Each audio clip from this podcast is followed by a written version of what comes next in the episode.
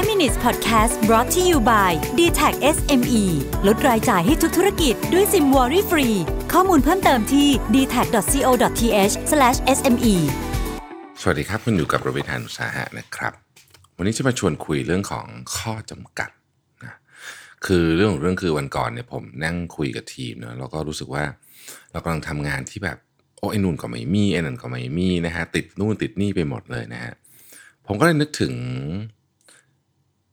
บทหนึ่งของหนังสือเรื่อง Rework ซึ่งเป็นหนังสือที่ผมชอบมาก เป็นบทที่ผมขั้นไฮไลท์โพสต์อิทไว้นะฮะบทนี้มันชื่อว่า มีความสุขกับข้อจำกัดนะฮะคือหลายครั้งเนี่ยเราชอบพูดว่าไม่มีเวลาไม่มีเงินนะฮะประสบการณ์ไม่พออะไรนู่นนี่ ซึ่งข้อจำกัดเนี่ยจริง ๆแล้วอะมันเป็นสิ่งที่คุณคิดขึ้นมาเองนะฮะ จะว่าไปแล้วข้อจำกัดหลายครั้งเนี่ยช่วยให้เรามีความคิดสร้างสรรค์ด้วยนะ เราถ้าเราไปดูเนี่ยเราจะเห็นว่าหลายครั้งเนี่ยข้อจำกัดทำให้เกิดความคิดสร้างสรรค์เจ๋งๆ ขึ้นมาบนโลก ยกตัวอย่างเช่นหนังสือเรื่อง Green Eggs and Ham ที่ดรซูสเขียนนะก็ถูกท้าทายโดยอบอกอบอกว่าคุณจะใช้คำห้าสิบคำในการเขียนหนังสือให้จบเล่มได้ไหมเนี่ยเขาเขียนขึ้นมาแล้วกลายเป็นหนังสือที่คลาสสิกมากครับ ประธานาธิบดีสหรัฐนี่ต้องอ่านหนังสือเล่มนี้เวลาไปโรงเรียนเด็ก โรงเรียนมัธโรงเรียนประถมเด็กต้องอ่านให้ฟัง ตีพิมพ์ไปไม่รู้เป็นกี่สิบกี่หลอกี่เป็นสิบล้านเล่มแล้วนะฮะนักเขียนเนี่ยใช้ข้อจำกัดบีบตัวเองให้เกิดความคิดสร้างสรรค์อยู่เสมอนะครับเช่นเชคสเปียร์ในยสนุกสนานกับการ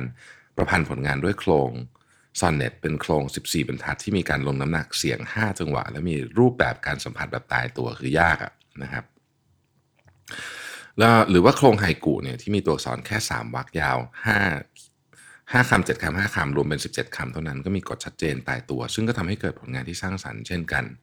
นักเขียนอย่าง Hemingway นะครับ Raymond Carver เพราะว่าการบังคับตัวเองให้ใช้ภาษาง่ายๆ และชัดเจนทำให้พวกเขาผลิตผลงานที่โดดเด่นที่สุดออกมาได้ ผมผมอยากจะเห็นด้วยเลยว่าการที่เราบังคับตัวเองไม่ให้ใช้ภาษายากเกินไป หรือพยายามทำให้มันสั้นเนี่ยนะฮะผลงานมันจะโดดเด่นขึ้นนะครับ รายการเกมโชว์รายการหนึ่งที่อยู่มานานที่สุดในประวัติศาสตร์เนี่ยชื่อ The Price is Right ก็เป็นตัวอย่างของความคิดสร้างสรรค์ที่เกิดจากข้อจำกัดนะฮะรายการในแบบเกมโชว์แนวนี้มันมีเยอะมากอืมแต่ทุกอย่างเนี่ยมาจากคำถามเดียวก็คือว่าของชิ้นนี้ราคาเท่าไหร่ โครงสร้างง่ายๆแค่นี้มัดใจแฟนรายการมาได้กว่า 30 ปีแล้วนะครับ ต้องบอกว่าบางครั้งเรามีทรัพยากรมากเกินไปนะฮะ ก็ไม่ใช่หมายความว่าดีเสมอไป มันทำให้เราฟุ่มเฟือยอะใช้คำนี้แล้วกันนะฟุ่มเฟือยทางความคิดนะครับ แล้วก็การที่เรามีทรัพยากรจำกัดบางทีมันช่วยจริงๆนะคือมันเป็นแรงมันมันเป็นจะว่าจะเป็นกุศโลบายก็ไม่เชิงแต่ว่าเออมันมันช่วยจริงๆมันช่วยให้เราดึงพลังอะไรบางอย่างออกมาได้นะครับ ดังนั้นก่อนที่เราจะบ่นว่าเรามีของไม่พอไอ้นู่นไม่มีไอ้นั่นไม่มีเนี่ย อยากให้ลองคิดใหม่ว่าจริง ๆ แล้วการจะทำงานเจ๋งๆบนโลกใบนี้เนี่ย ไม่ต้องมีเยอะก็ได้นะฮะ จริงๆแล้วการมีน้อยเนี่ยบางทีอาจจะเป็นคำอวยพรซะด้วยซ้ำนะขอบคุณที่ติดตาม 5 minutes ครับ